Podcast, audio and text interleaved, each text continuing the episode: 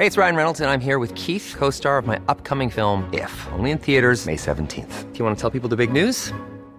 All right, I'll do it. Sign up now and you'll get unlimited for $15 a month in six months of Paramount Plus Essential Plan on us. Mintmobile.com slash switch. Upfront payment of $45 equivalent to $15 per month. Unlimited over 40 gigabytes per month. Face lower speeds. Videos at 480p. Active Mint customers by 531.24 get six months of Paramount Plus Essential Plan. Auto renews after six months. Offer ends May 31st, 2024. Separate Paramount Plus registration required. Terms and conditions apply if rated PG. Hey, it's Paige DeSorbo from Giggly Squad. High quality fashion without the price tag. Say hello to Quince. I'm snagging high-end essentials like cozy cashmere sweaters, sleek leather jackets, fine jewelry, and so much more. With Quince being 50 to 80% less than similar brands. And they partner with factories that prioritize safe, ethical, and responsible manufacturing. I love that. Luxury quality within reach. Go to quince.com slash style to get free shipping and 365-day returns on your next order. quince.com slash style.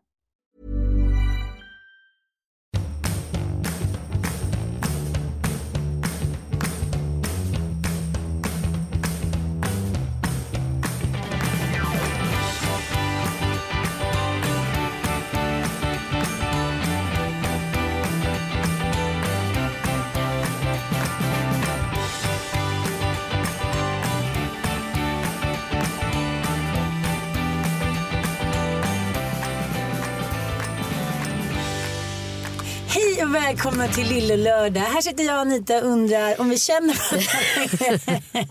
Anita tyckte jag gjorde ett sånt sunkigt intro så jag fick göra om det. Livet och kärlekens tecken. Vad är det här för podd? Är det så här Hitta dig själv-podden? Ja, jag kanske behöver hitta mig själv. Ja, jag tror att du är vilse Det är i lite- pannkakan. ja, jag har kommit till en insikt när jag gick hit i morse. Vadå? Nej, men jag tänkte så här. Vi har pratat om det där innan. Nu kanske det ena inte har med det andra att göra men det är ju faktiskt så här. Så fort jag planerar någonting som handlar om mig själv, typ en fest. Eh, ja, men, jag firar mig själv. Då blir jag på smällen eller så är det något annat som kommer i vägen. Är det så här att om man inte liksom riktigt har funnit sig själv och kanske inte älskar sig själv alltid, alltid, alltid. Då känns det ju jävligt långt borta att man ska fira sig själv. Jag kanske någonstans inte tycker att jag är värd en fest. För jag, mi, min vana trogen sen jag är väldigt liten i medberoendets tecken och jada jada så är ju min, liksom, min toppgren är ju att älska. Ja. Och det är därför jag har så många barn. Jag vill ju bara älska mer. Det finns ingen som kan älska så mycket som jag kan. Nej, ingen kan älska så mycket som Nej, du. ingen kan älska som jag. Precis. Men då handlar det lite om så här, om någon då ska älska hela vägen tillbaka. De få som har försökt har ju lämnats av mig. Har du lämnat? Jag har lämnat de som kanske har försökt älska mig väldigt, väldigt mycket mer än vad jag har. Som exempel? Ja, men, man kan ju inte nämna några namn. Nej, men kan du säga är det vänner eller är det pojkvänner eller?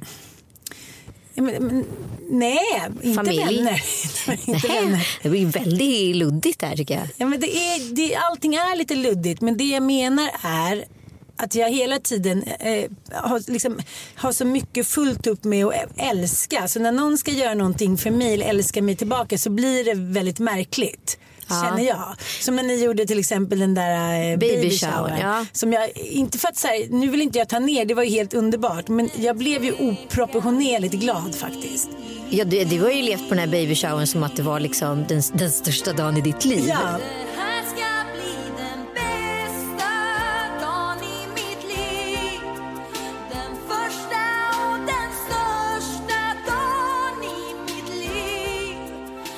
Blev du så glad som Marie Fredriksson? ja eller liksom mer så här, va? Är det jag nu?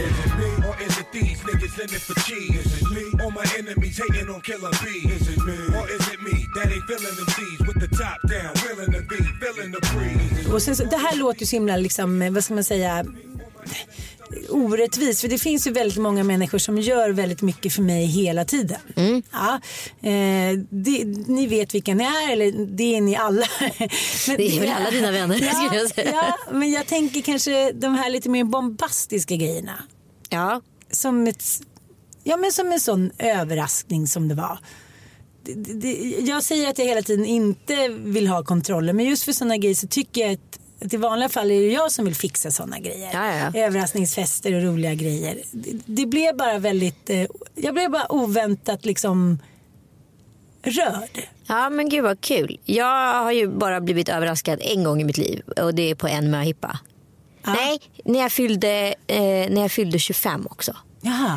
Och då blev jag också så här oproportionerligt glad. Alltså så fruktansvärt glad. Jag var helt knockad. Det var så oväntat och det var så fint gjort och sådär. Sen var det min möhippa. Jag vet inte, då hade jag ett mycket större kontrollbehov på något sätt. Men blev också så extremt oväntat glad på kvällen. Det var en så fantastisk middag och liksom folk hade verkligen ansträngt sig eh, 180. Liksom. Det var min kompis Rami som numera tyvärr inte är i livet. Han hade, liksom, han hade liksom en jättestor middag med alla mina kompisar hemma hos sig. Och dukat upp och hade catering hemma. Alltså det var helt fantastiskt. Ja. Men jag tänker, den överraskningsfesten som jag gjorde för Mattias, han visste att jag skulle överraska honom för han klarar inte av för mycket liksom, stress när det Nej. gäller överraskning. Och det tycker jag, det kan man respektera. Det är ganska många som känner så.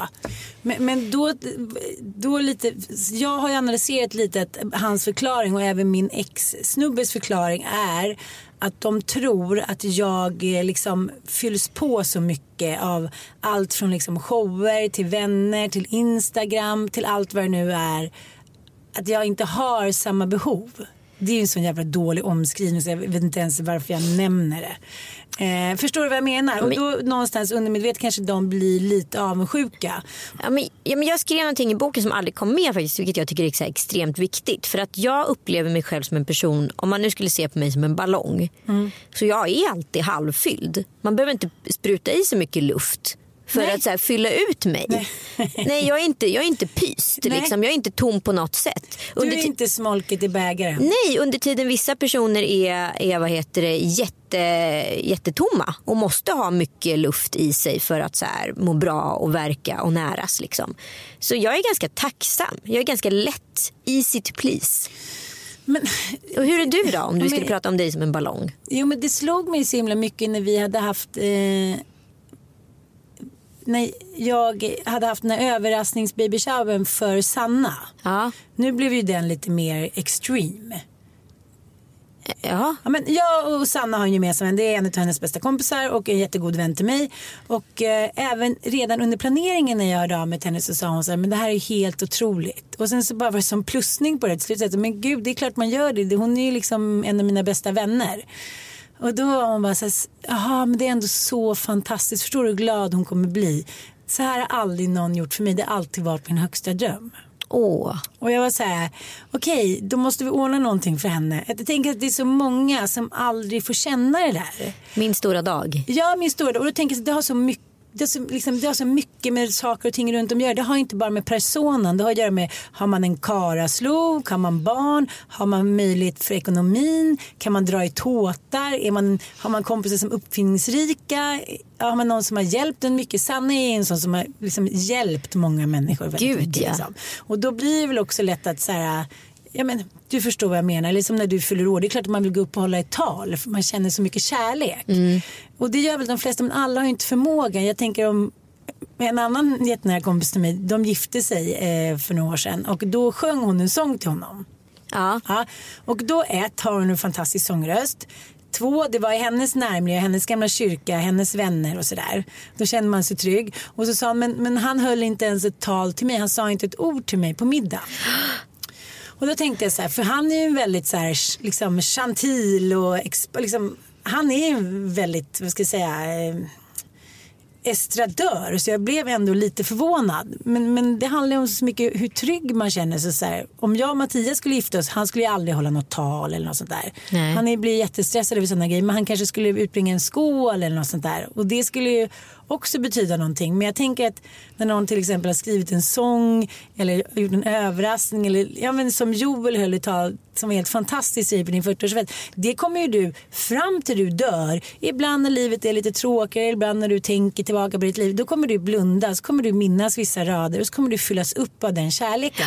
Alltså jag kollar på de här filmerna. Jag spelade, in alla tal. Gjorde du? Ja, och vad heter det? Och liksom eh, massa grejer från festen. Jag kollar på de här filmerna hela tiden. Alltså bara fyller på någon typ av så här kärlekskonto. Alltså jag är så, fortfarande så jävla rörd.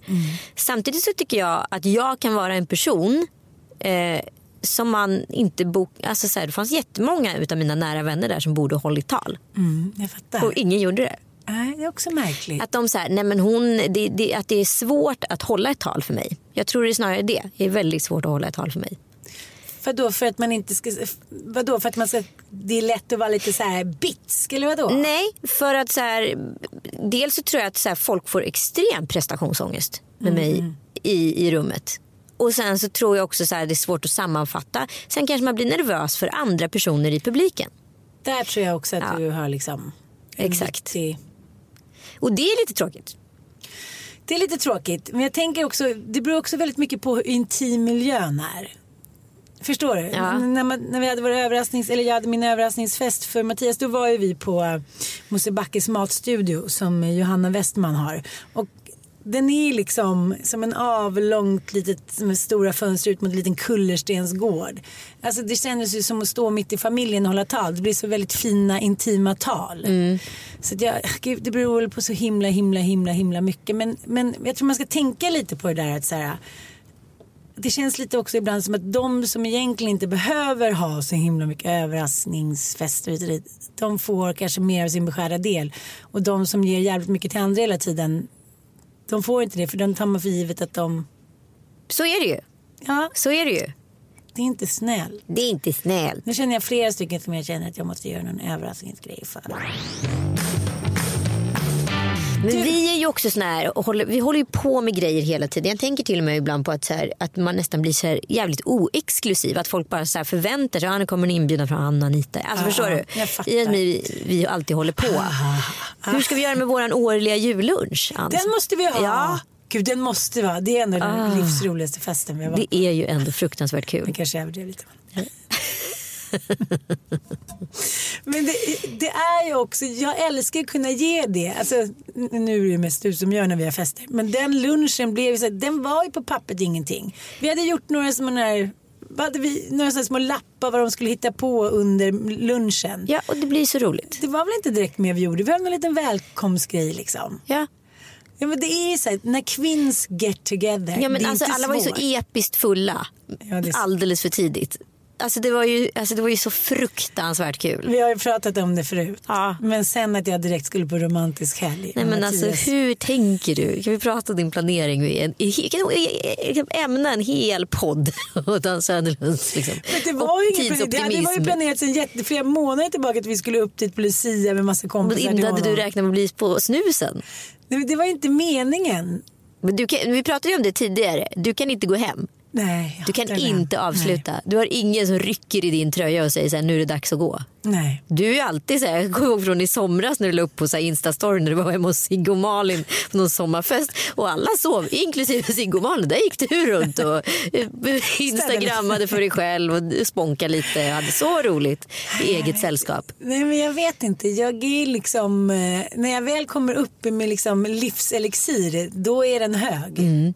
Den är liksom oväntat hög. Det är fruktansvärt Den är kul. högre än för många andra. Ja, ja, gud ja. Mm. Och I helgen så hade vi våran show. Jag vill bara alltså, understryka att det satt på fullast allvar. Liksom, det här lilla rummet tog 200 personer Mm. och det var 12 tomma stolar. Alltså, det var ju verkligen proppis. Mm. Gud vad det ändå känns mycket. 200 personer i ett rum sådär. Ja, men jag älskar den här typen av setup för det blir så jäkla intimt. Kommer du ihåg när vi stod på den här fruktansvärda scenen i Halmstad? Alltså 10 meter upp i taket. Hårdrocksscen. Ljudet funkar inte. Eh, teknikerna hade, var jävligt cool innan. Bara, Åh Mm. gumman, jag rattade bildspelet. Jag bara, är du riktigt säker på det? Kan vi gå igenom det? Han bara, jag har stenkoll. Jag bara, okej. För att vi kör nu Mm. om en timme, bara så du vet det. Så if we're gonna do it, we're gonna do it now. Mm. Nej men han ville, han hade stenkoll på läget tyckte han och sådär. Eh, och sen funkade absolut ingenting. Så där stod vi på en scen och skrek och en publik som somnade i princip för de hörde inte ett skit. Jo men det var väl de på de första två bänkraderna. Och sen gick vi till shotsluckan.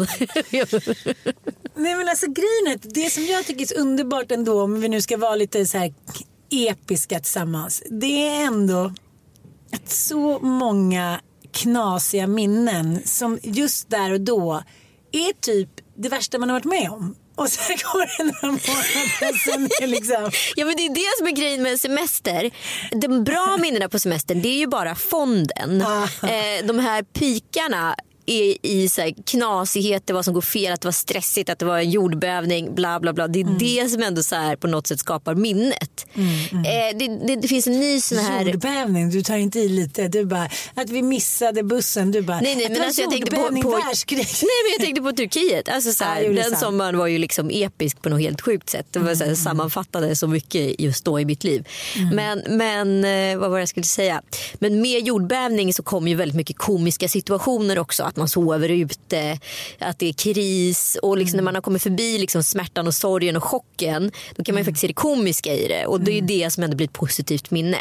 Att man överlevde. Ja, men det finns en så här lyckoforskare som säger att det finns två upplevelser som egentligen mäts eller räknas eh, utav en upplevelse. Det här kan man använda om man liksom bygger hotell eller en restaurangupplevelse etc.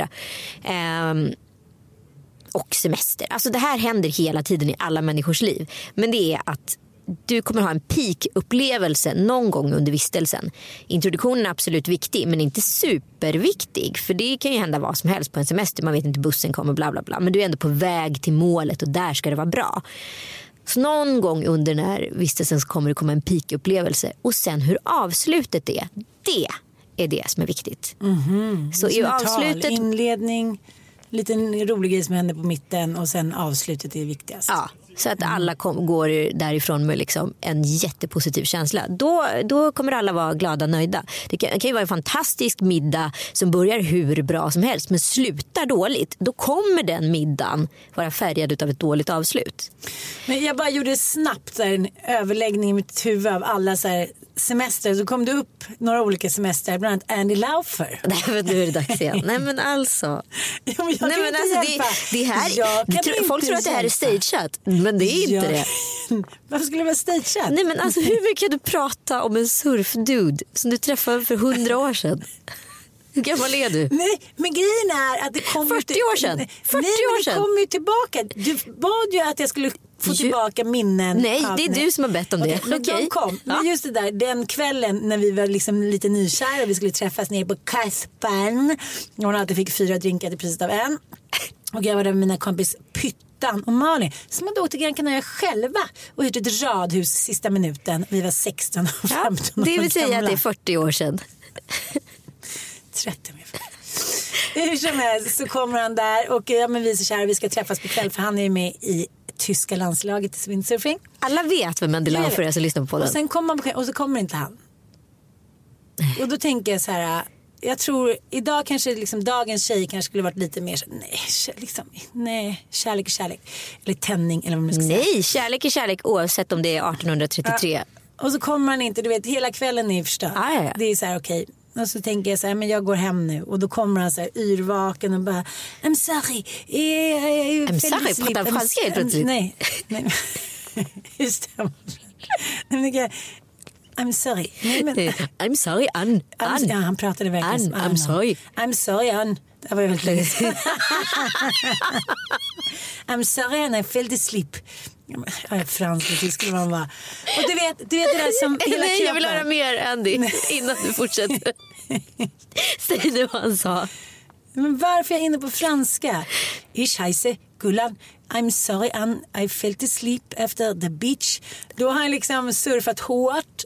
Mm. Och somnat och vaknat, vaknat upp i sin sunkiga hyresetta som de hyr där. För han var ju där över vintern eftersom han då var med i tyska landslaget.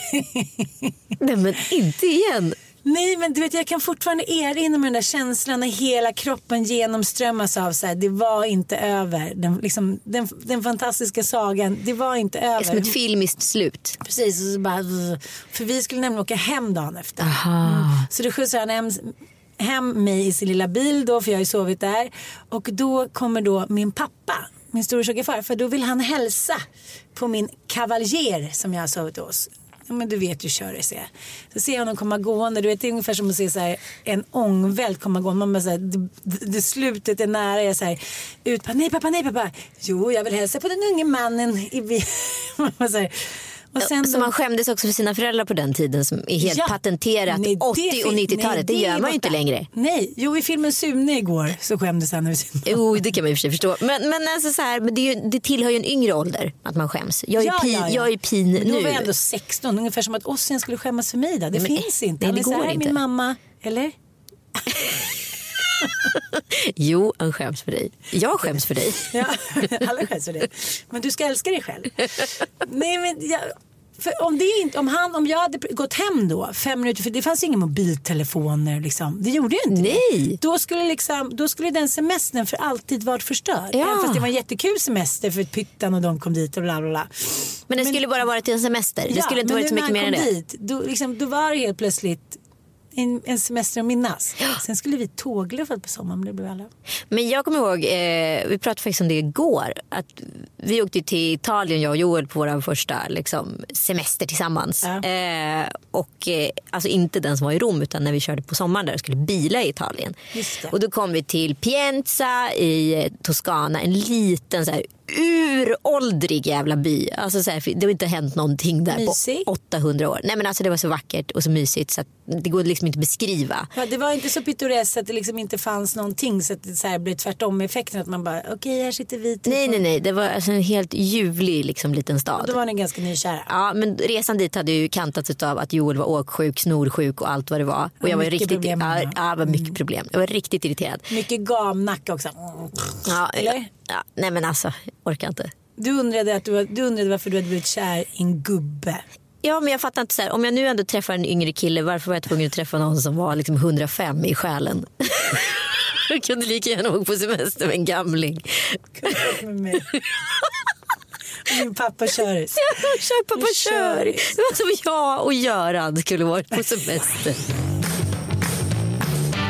Men sen så, vet du, det, så bodde vi liksom på ett, liksom, ett litet hotellrum. De hade lämnat nyckeln hem hos liksom, eh, ostaffären precis bredvid. Vi kom upp dit. Jag var skitförbannad. Det var tusen trappor att gå upp i det här stuprörshuset. Liksom. Och så kom vi in på rummet så var det så vackert. Kostade inga pengar att bo där. Det var så gammalt, bedagat men liksom ändå helt perfekt. Så det är så här stenfönster och utanför ligger bara de här toskanska fälten i guld som bara lyser och de här enarna som är så otroligt så här, Toscana i, i det liksom. Och sen på kvällen så ja, såklart så missade vi hela restaurangslotten för vi låg väl och pippa eller vad fan vi höll på med. Och sen så kommer vi ut på kvällen så hittar vi liksom ett litet kryp in på hörnet som var helt oplanerat. Det var inte alls dit vi hade bokat bord och vi hade fått massa tips och hej och hå. Och det blev liksom den perfekta aftonen och så kommer det in någon trubaduix, alltså som en italiensk film och sp- spelar lite och så sitter ett amerikanskt par där som vi börjar tja- tjabbla lite med och ha jättetrevligt. Och sen så går man hem så här romantiskt, eh, småberusade på kvällen. Den kvällen var Ja. Mm. helt oplanerad. Den skulle, den fanns, det fanns ingen regi runt den. Alla andra kvällar fanns det liksom en plan runt. Förstår du? Det blir den bästa. Det blir den bästa. Ja. Men om man tänker det som ändå kommit upp lite på tapeten de senaste åren. Så här PMS, vilken cykel vi har, hur jävla mycket det påverkar många kvinnor. Man blir psykiskt galen liksom. Hur ägglossning, man kan så här, gå ner i svärta, man kan bli euforisk. Eh, jag var på en jätteromantisk weekend då. Eh, i Venedig med mitt ex. Vi var så nykära och skithärligt. Och hela helgen var bara som att jag var inne i en mardröm. Nej. Jo, du vet allt var så svart. Det var sån Ja, du hade ångest. PMS. Eh, Ja, men Party. det tänkte man ju inte på när man var liksom i den åldern. Eller vadå, det kanske man gjorde. Men, men, Nej, men man fattade ju nej, inte. men man håller inte alltid på att identifiera det. Man mår väl dåligt ibland ändå. Men du vet som att jag ville dö. Ja. Du vet sån svärta. Så bara så här. Och vi skulle käka någon middag. Var så här, jag hade bara sån ångest. Och jag bara. Du vet, jag ville bara åka hem. Var vi än var, även på dagen när det var ljus. Sen på kvällen så blev det mörkt. Då var jag bara så här, som att jag var förföljd. Du vet, helt vedervärdigt. Så jag bara kände att jag måste fan tillbaka till den där ön och återerövra den. Ja. Ja men det är så hemskt ju. Det var tre dagar, sen samma dag jag kom hem då bara hmm, hmm, då var det liksom över. Nej, Jo. fan. Så det är väldigt, väldigt, väldigt eh, olika. Men jag tänker också att det har så jävla mycket med slumpen att göra hela livet. Jag tycker det är så jobbigt. Man föds, man får för privilegier. Mm. Alltså det är så hemskt tycker jag. Du, både du och jag har varit på såna här biståndsresor och så ser man de här tjejerna som är så här helt fantastiska. och- Eller killarna och whatever liksom. Eh, och så bara så här, men du råkade födas här. Mm. Det var din lott i livet. Alltså, jag har ju fötts i den typen av land. Mm. Men fick en annan lott i livet. Eh, vi skojar ju lite om det där i våran show nu i helgen. Om våran lott i livet. Ja, Kan du dra din lott i livet så du förklarar för lyssnarna vad vi driver med? Ja men eh, vi driver ju med varandras lotteliv. Jag driver ju med Anita och liksom spelar på att hon bor på Östermalm och en yngre kille och är superinfluencer. Medan jag, jag är fembarnsmamma som lever med en man som jobbar på fab- fabrik och vi bor i stans utkanter i. Odenplan. Mm. Ja, Femma. Femma har bara en liten eldstad nere vid Öppen spis. Ja. Ja, herregud. Nej, det var så roligt. Det kom. Men jag måste bara berätta ett till sista semesterminne. Ja. Som, där vi, jag måste bara få in slumpen. Eh, som sagt, jag är en människa som är väldigt uppe i mina känslor. Det går snabbt. Eh, Jag kan vara jättekär och sen så blir jag jättekär i någon annan och sen hit och dit och fram och tillbaka. Så det jag tänker på är att jag eh, ändå var tillsammans med mitt ex i 13 år. Alltså, Ja. f- när det ändå var så mycket turbulens och barn och hit. Jag vet inte. Det är motsägelsefullt känner jag. Det där är så jävla konstigt. Alltså. Alltså, jag kände flera gånger att så här, jag kan bli så här, blixtförälskad i olika människor åt olika håll. Och så vet jag att det hänger ihop med ägglossning och PMS och allt vad det är. Och sen så är det över. Alltså på, Men det kunde man ju inte veta förr i tiden. Eller jag var i alla fall inte så EQ-smart. Nej. Så att jag så här, fattade, ja, men nu har du ägglossning. Det tog mig kanske på riktigt plus 36 att fatta. Att, så här, fast det där hänger ihop med Så många ägglossningsbarn. så många ägglossningsbarn. Eh, och liksom kan verkligen så här, emotionellt involvera mig i en annan person. Och sen så vet jag att så här, ja, ja, men nu vet jag att det inte det är bara ägglossning.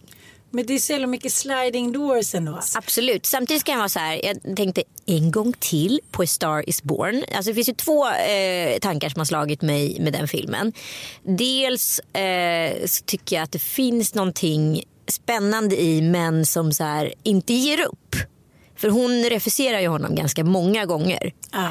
innan. Men han går liksom aldrig över någon så här, till någon stalkergräns. Nej. Men han är precis under den.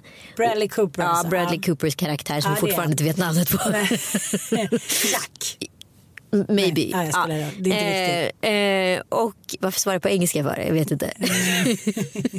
eh, så- och det tycker jag var fint och det gjorde ju Joel med. Han gav ju liksom inte riktigt upp. Jag refuserade honom jättemånga gånger. Eller bara liksom inte hörde av mig och bara ja, ja vi hörs om ett par veckor. Bla, bla. Alltså sådär. Gjorde du? Ja, jag var ju ett arsle. Inget jag märkte när vi var i Thailand när du låg där inne. Ja men då var ju för fan, då var jag ju tokkär. Men alltså han höll ju ändå på att jobba hårt från januari. Jag bara, ja ja vi hörs, bla bla, det blir bra. Kul, hej hej. Eh, alltså, han var, och till sist så skrev han faktiskt så här, vet du om inte du så här hör av dig nu då kommer jag lägga ner. Och jag var så här, nej men då var jag så här, så ett vad har jag för så här skyldigheter till honom men två det är i och för sig lite taskigt, han är ändå ganska härlig. Ja, ja, så att så här, eh, det var också lite så slumpen. Men sen så eh, insikt nummer två med filmen, det, är ju, eh, det finns ju en annan metafor i 70-talsfilmen att han så här, eh, tar livet av sig för att han känner sig värdelös och kopplad till spriten, alltså den med Chris Christopherson. Men den metaforen som faktiskt tycker jag är i A Star Is Born, den här versionen med Lady Gaga och Bradley Cooper, är ju att han inser att han, är ju, han har ingen funktion längre som man. Han står ju bara i vägen för Ally att eh, skina liksom. Så att han, så här, han gör avkall på sin art för att så här, låta kvinnan stå i centrum. Och nu har det faktiskt kommit eh, ny forskning från Kina där de har visat sig att kvinnliga möss kan reproducera sig utan eh, en man. Och det här då ska kunna på sikt eh, gå att översätta till mänskligheten. Så att männen håller ju på att avpoliteras som art. Nu är det ju säkert ett par hundra år dit. Men det är det vi sakteligen ser.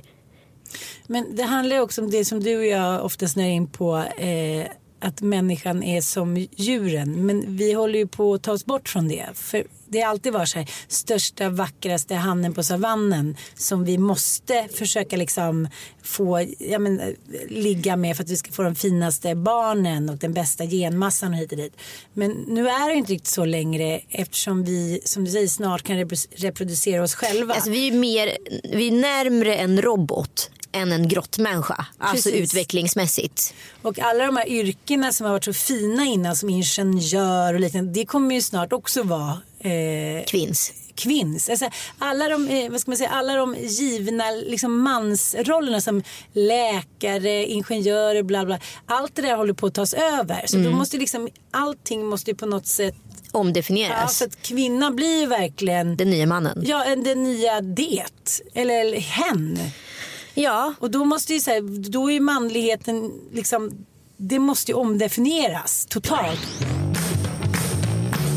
Det är ju det som Mia Skäringer tar upp väldigt mycket i sin eh, i sin show här som jag No more fucks to give. Hon liksom på ett sånt jävla snyggt sätt bara berättar utifrån sina egna erfarenheter också hur jävla mycket man tar för givet att det ska vara på killarnas villkor. Allt från så här ligget till orgasmerna till vem som ska göra vad hemma till vem som ska älska och lappa ihop och få tillbaka hit och dit. Och eh, hon tar också upp de här manliga genierna läser deras liksom, självbiografier, såna absurda grejer som när man liksom plockar ut meningar. är Så, men bara, bara ta in hela manligheten, bara ställ dem liksom i någon låda och sen bara stänger vi igen ett tag och sen får de tänka över vad de håller på med. Eh, men också så här, hela hennes persona, det var ju någon som skrev att, att hon, är, liksom, hon är en folkrörelse på något sätt. Ja exakt och det är, verk- det är ju den recensionen hon har fått. att det här är, och det verkar ju alla som har gått därifrån också känt. Att det här är liksom ett väckelsemöte. Nej, men det som är och som många andra kvinnor också gör just nu. Eh, man liksom på något sätt blottar sig själv för att det finns ingenting att blotta. Det är bara kvinnan. Det är den vanliga kvinnan. Det är liksom, eh, eftersom männen i alla tider har satt epitet och roller, hur vi ska se ut, hur vi ska vara, vad vi ska säga hit och dit. Eh, så är det egentligen bara en chimär. Så när liksom Mia Skäringen kommer in eh, grejen med Mia är ju att alla vi som redan vet om det här. Eh, vi är där men också de som inte tänkt på det här. De är också där. Hon fångar in alla. Och det är inte så många som har den effekten. Det är som att så här, alla vi som är antirasister, vi vet ju redan att så här, eh, man inte ska rösta på SD. Eh, och så att det är lite att predika för er, er, liksom, eh, sin, sin församling. Det händer ingenting. Men det Mia har lyckats med det är att hon lyckas predika för de som inte är intresserade. Och hon är ju liksom jävligt hård. Hon är liksom jävligt naken på bokstavligen. Hon är liksom hon är ändå dömande men hon liksom är förstående. Men alla män som sitter där, man tänker så här, vad är det som gör att de ändå går dit? Eh, det är ju också att hon samtidigt är förlåtande. Förstår du vad jag menar? Men jag bara är så jävla imponerad. Liksom, jag kan fortfarande inte riktigt, så här, jag förstår inte riktigt vad jag har varit med om. Förstår du vad jag menar? Nej, men jag förstår. Men Ja. gud vad coolt. Och jag tycker det är så coolt att Helena Bergström har regisserat den också. Nej, men det är också så här, det är så jävla tajt. Det är liksom ett manus som inte så här, en enda gång är någon minsta att man så här, stör sig lite grann. Hennes mimik och hennes liksom kroppsliga papphammars eh, relief. Så allting är så här, in i minsta detalj, typ det proffsigaste jag sett. Alltså det är så här, det är liksom, vad ska jag säga? Det- Det är sån internationell hög klass. Att det är Otroligt. bisarrt. Jag har ju sett alla hennes andra föreställningar eh, live. Och hon har ju liksom hon har ju slipats med sin tid. Och sen har ju på något sätt hennes budskap helt plötsligt allierats med samtiden. Alltså helt plötsligt är hennes... Eh, det, hon har legat lite före tidigare liksom. Absolut. Eh, och då har det varit så här, ja just ja, men det har varit svårt att ta t- sig till. Men helt plötsligt står samtiden i samma nivå som Mia Skäringer och det är väl det som är det coola. Liksom. Men hon får ju också framställas som så enkelt det som är så himla himla svårt. Eh, och just det här att vi måste omdefiniera våra pojkars roll. Att, säga att man inte eh, ger dem en bild av vad eller hur de ska vara. Utan de måste också få gråta och vara svaga. Och jag tampas ju lite med det där med Bobo. För han är ju liksom en otrolig mjukis.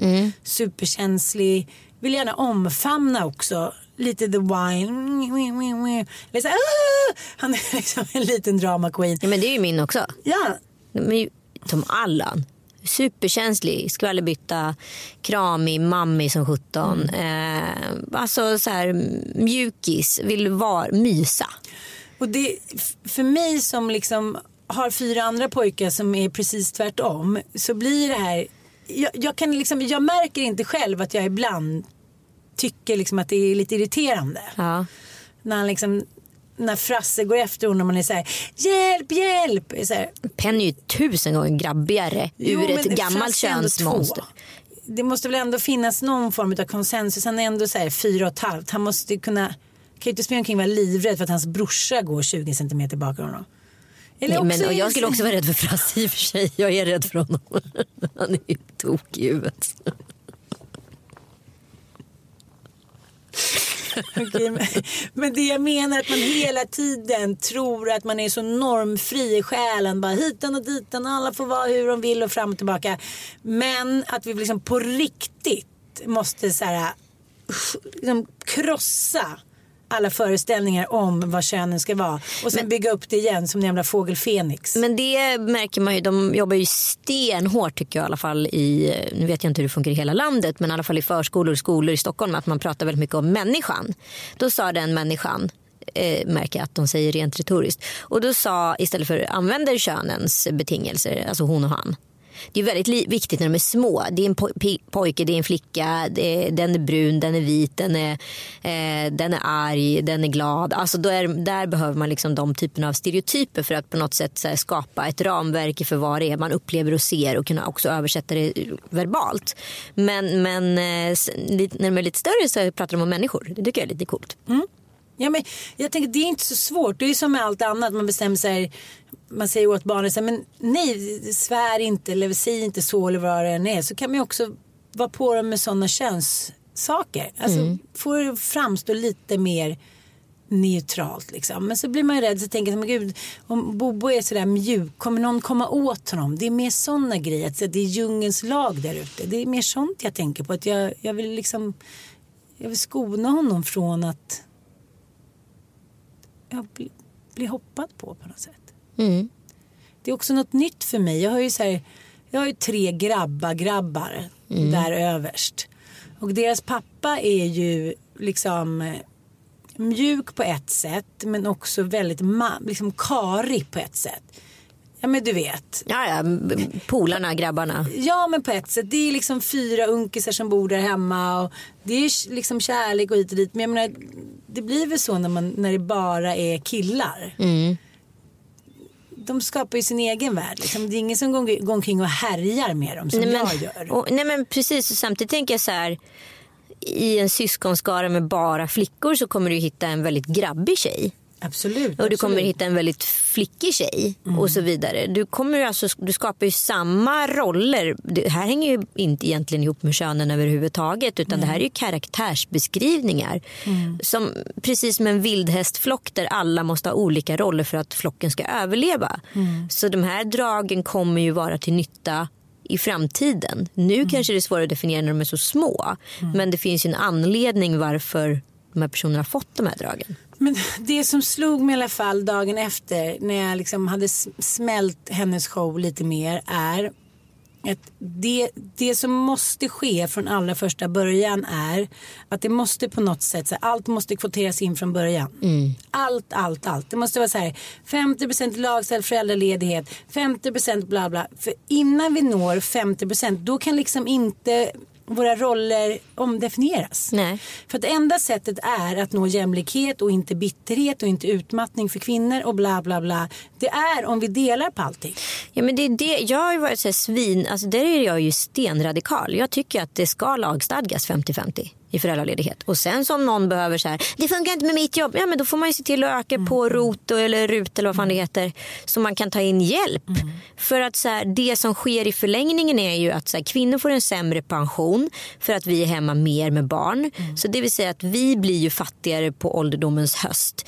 Eh, så att det, så här, det här, och det här skiktas ju hela livet. Så att så vi, om vi ska kunna ta lika mycket ansvar och få samma förutsättningar i samhället då måste det vara 50-50. Och det sätts redan vid föräldraledigheten. För där börjar vi haka efter. För är vi då föräldralediga mest då kommer mannen få en lönebefordran eller kanske uppgradera sitt jobb. Det vill säga att när barn två kommer då kan inte han vara hemma den gången heller för då är han så långt fram i sin karriär och så vidare. Så det här mönstret liksom blir att vi hela tiden måste anpassa oss efter mannen vilket vi vill eller inte. Ja, och jag tänker när jag hade Ossian, min första son, då, om någon hade sagt till mig efter sju månader så här, eller sex månader, nu ska du gå tillbaka till jobbet. Då hade jag ju så här med näbbar och klor. Hållit mig fast med min lilla bebis. Så här, då får du döda mig först. Då får du döda mig först. Men om det hade varit lagstadgat. Precis som allt annat. Som så här, man får inte röka inomhus på krogen. Det är inte sambeskattat längre. Nu ska vi köra högertrafik. Bla bla bla.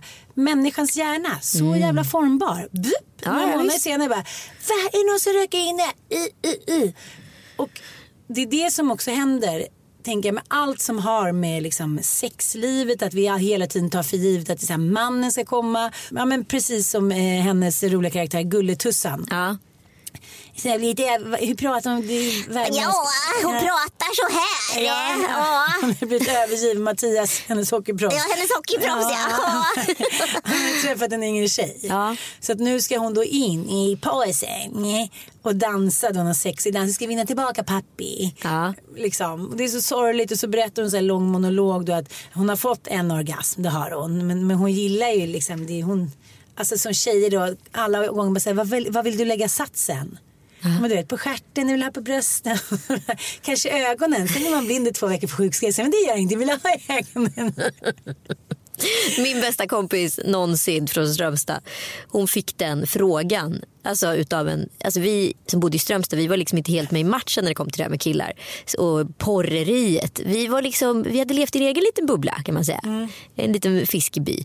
Eh, så då var det en cool göteborgare som var där på eh, besök på sommaren och eh, skulle porrsexa sig med henne. Han bara, vad vill du ha den? Hon bara, ja du kan väl lägga den på golvet. Ja, men hur som helst, jag, tycker jag, jag är så pepp. Jag har köpt biljetter nu till mars och jag ska verkligen se den. Men eh, det är så mycket ro- Men jag har tänkt på det här senaste året med podden också. Det är lite som att vi här förlorat vårt skratt. För vi har också varit tvungna att så här omdefiniera oss, vad vi Inte är. idag. Inte idag. Det som det handlar om, om jag bara får avbryta dig, det är ju det här att man säger att man hela tiden vill bli älskad för den man är. Och då älskar ju Jesus en för den man är. Så måste man ju Eh, veta vem man själv är också. Precis. Dels måste man veta vem man själv är. Sen går det ju aldrig att bara bli älskad för den den man är. Det finns ju vissa liksom regler och konventioner och eh, jag menar osynliga liksom rubriker på hur en människa ska vara för att bli älskad. Så det är liksom Förstår du? Man kan inte vara vem som helst. Man kan inte vara Hitler och bli älskad. Man kan inte vara ett arsle. Man måste liksom vara en bra människa för att kunna bli älskad. Så är det ju. Ja, så det är ju det som är grejen med det vi pratade om i början. Att du och jag så här, eh, egentligen inte riktigt kan hantera att bli älskade heller. Med liksom tal och, och bli bortskämda på det där sättet. För du älskar alldeles för mycket. Men jag ska, jag ska Se till att, att bli värd och bli älskad också. Ja, det får vi, tänka, vi får tänka på det till nästa gång. Ja, det tycker jag låter som en bra idé. Ja, för jag ska ju i, i parterapi på fredag. Där kanske vi kan prata lite om det. Spännande. Jag återkommer. Puss och kram. Tack för att ni lyssnar. Hej då.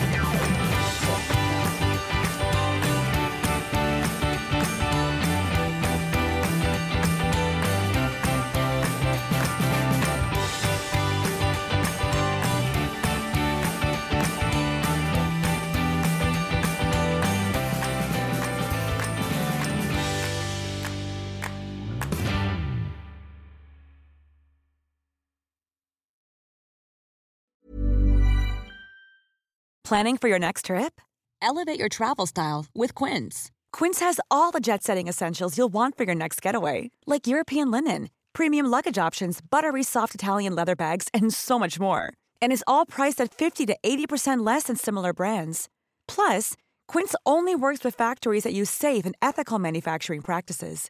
Pack your bags with high-quality essentials you'll be wearing for vacations to come with Quince. Go to quince.com slash pack for free shipping and 365-day returns. Mom deserves the best, and there's no better place to shop for Mother's Day than Whole Foods Market. They're your destination for unbeatable savings, from premium gifts to show-stopping flowers and irresistible desserts. Start by saving 33% with Prime on all body care and candles. Then get a 15-stem bunch of tulips for just $9.99 each with Prime. Round out Mom's menu with festive rosé, irresistible berry chantilly cake, and more special treats. Come celebrate Mother's Day at Whole Foods Market.